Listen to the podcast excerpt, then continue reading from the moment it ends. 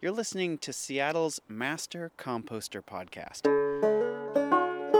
Today is episode six. We're going to talk about mulches, all the kinds of things that you can put on top of your garden to keep in soil moisture and to feed the soil from the top. But first, let's hear from a couple of master composters. My name is Heike. I'm a physician at Harborview, and um, in my spare time, I kitchen garden, and so I'd like to perfect my composting technique. That's why I'm here. Well, my name's Patrick White. Um, I hated gardening, um, but then I retired from education, being a school administrator and teaching in university, and uh, I suddenly we had this big garden, and I had a lot of time on my hands, so I got very curious, and uh, it's just grown on me literally. And working out in the open is very conducive to thinking and uh, having a nice time. Now, on to the main course mulches. Here, we'll just bring these all. Graham Goldbuff pulls down a box from the Seattle Tilth Garden Shed. The box is full of tiny containers. Okay, we have here several plastic containers, each containing a different kind of mulch or something you would buy at a nursery. Like there's big bark mulch, but there's also Steerco, there's Beauty Grow, a whole bunch of these products that you see in the nursery, and you don't know what they are. And then we have some finished yard compost. Can we open some of these up and talk about them? Absolutely, yeah. So we've got um, these are just kind of the demonstrations of different types of compost that's on the market, or um, kind of the difference of um, compost that you can make yourself. I should probably leave these out here so I know what I'm looking at. Um, So the first one, Cedar Grove compost, that's the big municipal compost that we have here in Seattle. Yeah, exactly. Um, Cedar Grove Organics is the company that, when your food and yard waste is picked up at your house, it um, goes out to their processing plants in Everett or Maple Valley, and they turn it into a, a really quality co- um, compost that you can buy at nurseries or directly from them.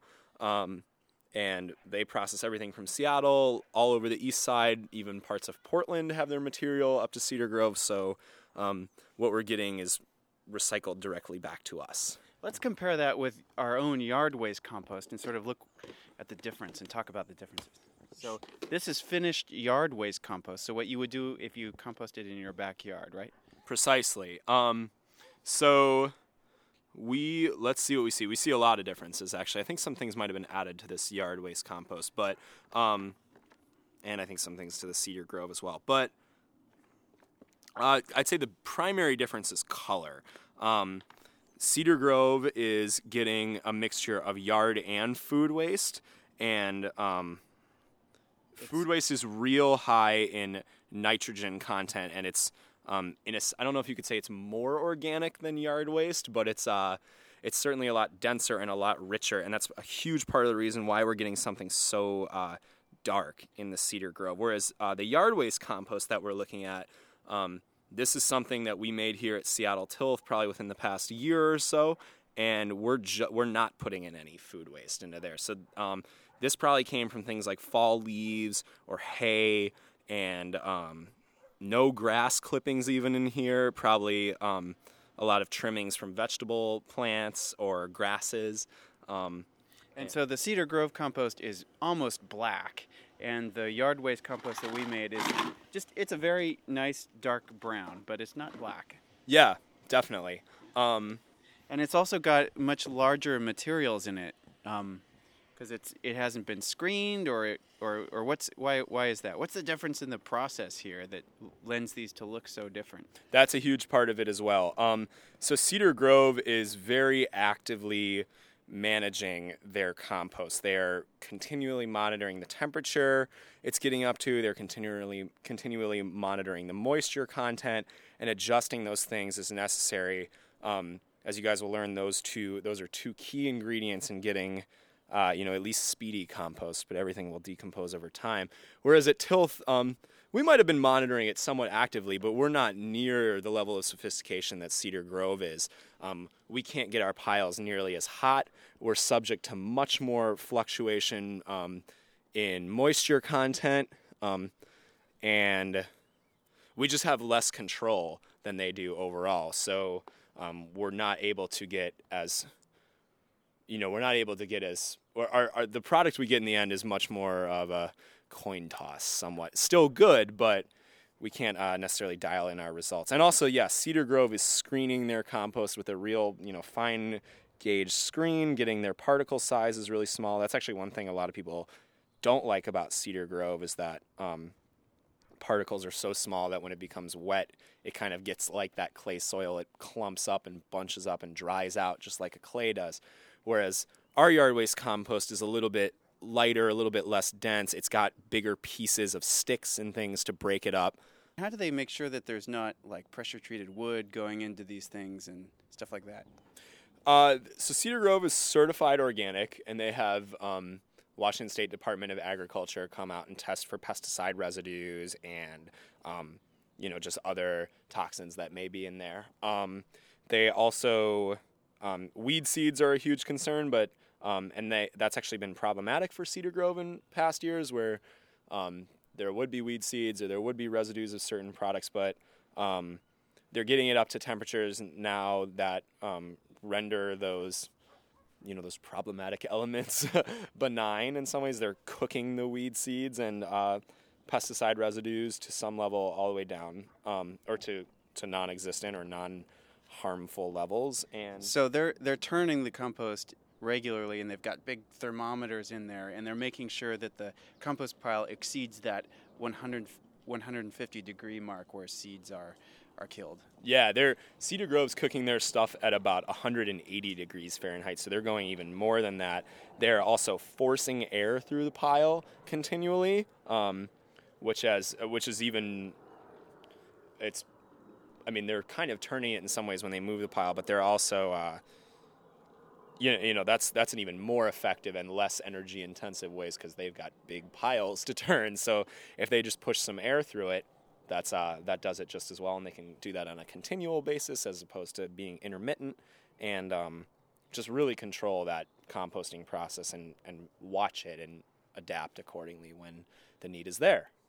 Graham points to another container. Its label reads Beauty Grow.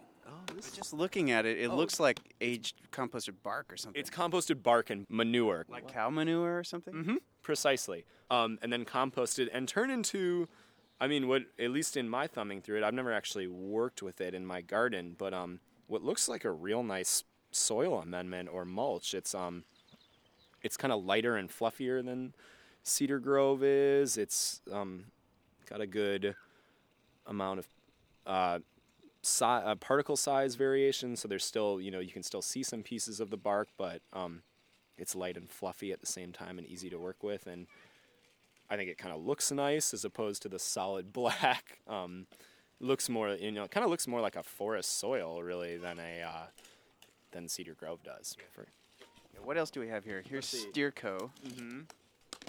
Steerco looks kind of like the Beauty Grow, doesn't it? Yeah, and it, they're not too different. Um, Steerco is sawdust and manure composted together, and that's made somewhere north of the city and and can be purchased at most garden centers. And various gardeners have different opinions about it. It's uh, because it's sawdust. We're um, we're not really seeing this the particle size variation. It's it's all light and fluffy and um, wondering what's a good. I mean, it, it kind of it, it feels a lot more like sawdust than any of these other um, any of these other amendments do. And as a mulch, that means that it would be more prone to compact when it gets rained on and stuff. Um, because it's sawdust. Is that? Uh, not necessarily. Because it doesn't have the variation in particle size. Yeah, yeah, yeah, exactly. Um, I feel uh, of all these that we've looked at, the Beauty Grow, the Steerco, and the Cedar Grove, I feel like the Cedar Grove because it is the Cedar Grove's actually uh, of the particle size. The Cedar Grove's has got the smallest particles, so I feel like that would compact the most as a mulch. This would probably be second. This being the Steerco, and then the Beauty Grow. Um, I don't see that compacting all that much. There's some still real big pieces of wood in there.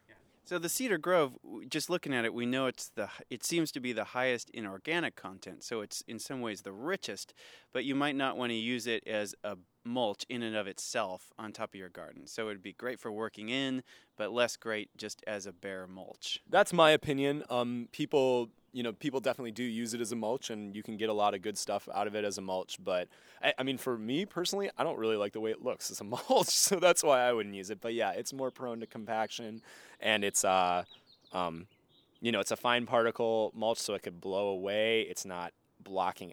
I mean, unless you really pile it on, it would be easy for weeds to grow through or to even get established in. I think I don't think Cedar Grove makes the best mulch personally, but it's a great thing to work into your soil.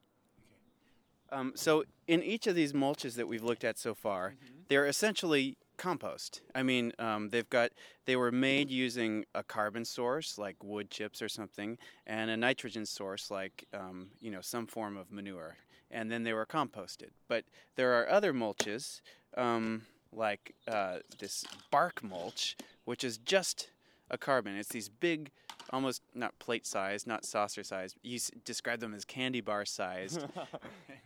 Yeah, that's exactly what they are. And um, so yeah, I think I think that's a great point you made. You know, mulch, compost, not super different. They're re- I mean they're what they both are, compost and mulch. They're both things that are based in organic materials. Um, compost is something that's been a little bit more decomposed and a little bit more processed, and usually people. You know, when they think of a compost, it's something they're working into their soil, whereas mulch is um, has maybe some more aesthetic properties that people might like, and it's for putting on top of your soil. But um, they're both feeding the soil, they're both protecting the soil, and they're both accomplishing a lot of um, very like goals.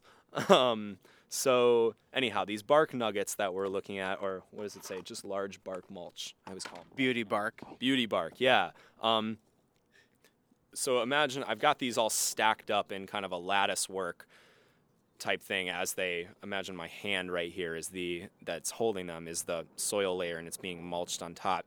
Um, you know you don't have you've got these big gaps in between it that um, you know air is able to move through and um, it's going to protect the soil from compaction as i'm pressing it on top. But also you know that's a more it's a bigger space for a weed to move through or a weed seed to fall into um, and get down to the soil and possibly germinate. Um, it's also you know because it is all one material you might have some organisms that you know don't like this material and would not be attracted to it. Whereas in a you know if you're mulching with arborist chips or a compost or something you've got a variety of materials in there um, which is going to be more attractive to a larger array of organisms that most of which are probably beneficial to your garden. So um, that yeah, I, I you know the mulches like this that are all one thing. They're really for gardeners who want to look in their garden. Um, and there's nothing wrong with that. And the um, you know, and these, uh, you know, these will accomplish a lot of what you're looking for in mulches. But I think, I, I mean, as far as a mulch on top of your garden goes, I think arborist chips are for sure the way to go.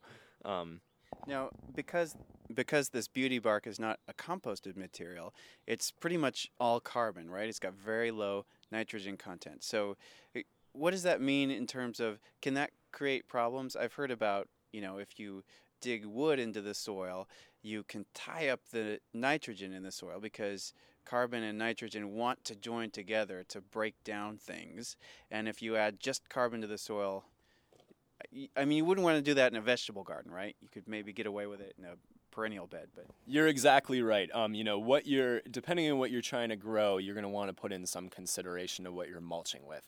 Um, and you described it perfectly. Kind of the rule of thumb that we say is woody mulches for woody plants and non-woody mulches for non-woody plants. So, um, yeah, so mulching your um, you know, mulching your vegetable bed with these, you know, big bark chips, not the best idea because you're exactly right. The nitrogen in the soil is going to want to pair up with these car this carbon in this in these wood chips, which are like entirely carbon, um, and decompose them over time. And what that's going to do is create a competition between um, you know these bark nuggets and your veggies which need the nitrogen in a lot of way and it will deprive them somewhat whereas if you give if you're composting with something or if you're mulching excuse me your vegetable beds with something that's more decomposed that you know it's not going to be fighting for that nitrogen and a lot more will be available to your veggies so you can get nice beautiful tomatoes in august. Um, that's the nice thing about arborist chips is arborist chips have got a lot of green material in them in some ways, and so they are while they are a woody mulch, they're they're much less woody than uh, you know than these bark nuggets are, which is why I, I love arborist chips. I'll say that, and they're free if you don't have to wait six years or however long. So arborist chips are when the you know a tree surgeon or whatever takes a, a limb off a tree and runs it through a wood chipper, basically. Precisely. And it's got leaves. Depending on when it's done in the season, it can have leaves and buds and needles and um, cones of plants. It can have straight up limbs of you know limbs of trees, branches, and things like that, which is you know nice big, just smaller pieces of bark nuggets essentially. Um, so it's got a whole array of stuff in there. Um, different particle size, different materials in there, and um, it's just a great. Um, it's kind of a great cover all your bases for a mulch, as far as I'm concerned, or in my opinion. And you never really know what you're going to get with arborist chips. You kind of got to watch out and make sure that you're not getting a batch that's full of laurel, right? Because laurel can have the, uh, oh, what do you call it? The thing that prevents some other plants from growing. Capa- I can never say the word, but capa- yeah, laurel can be. You're definitely right. You don't totally know what you're getting in arborist chips, but I'd say that's easily redeemed. I mean, there's a lot of resources that you know can tell you about the various arborists in town and as far as their practices go also many of them are pretty transparent companies and if you call them up and ask what's in there and you know maybe you've worked with an arborist yourself and you're generally i would say if you're there's an arborist you like and feel inclined towards their pro, you know their arborist chip product is probably uh, safe to go with I just call them and say, "Can you bring me over some wood chips?" As long as you're just not chipping laurels all day, I'll take it. You know.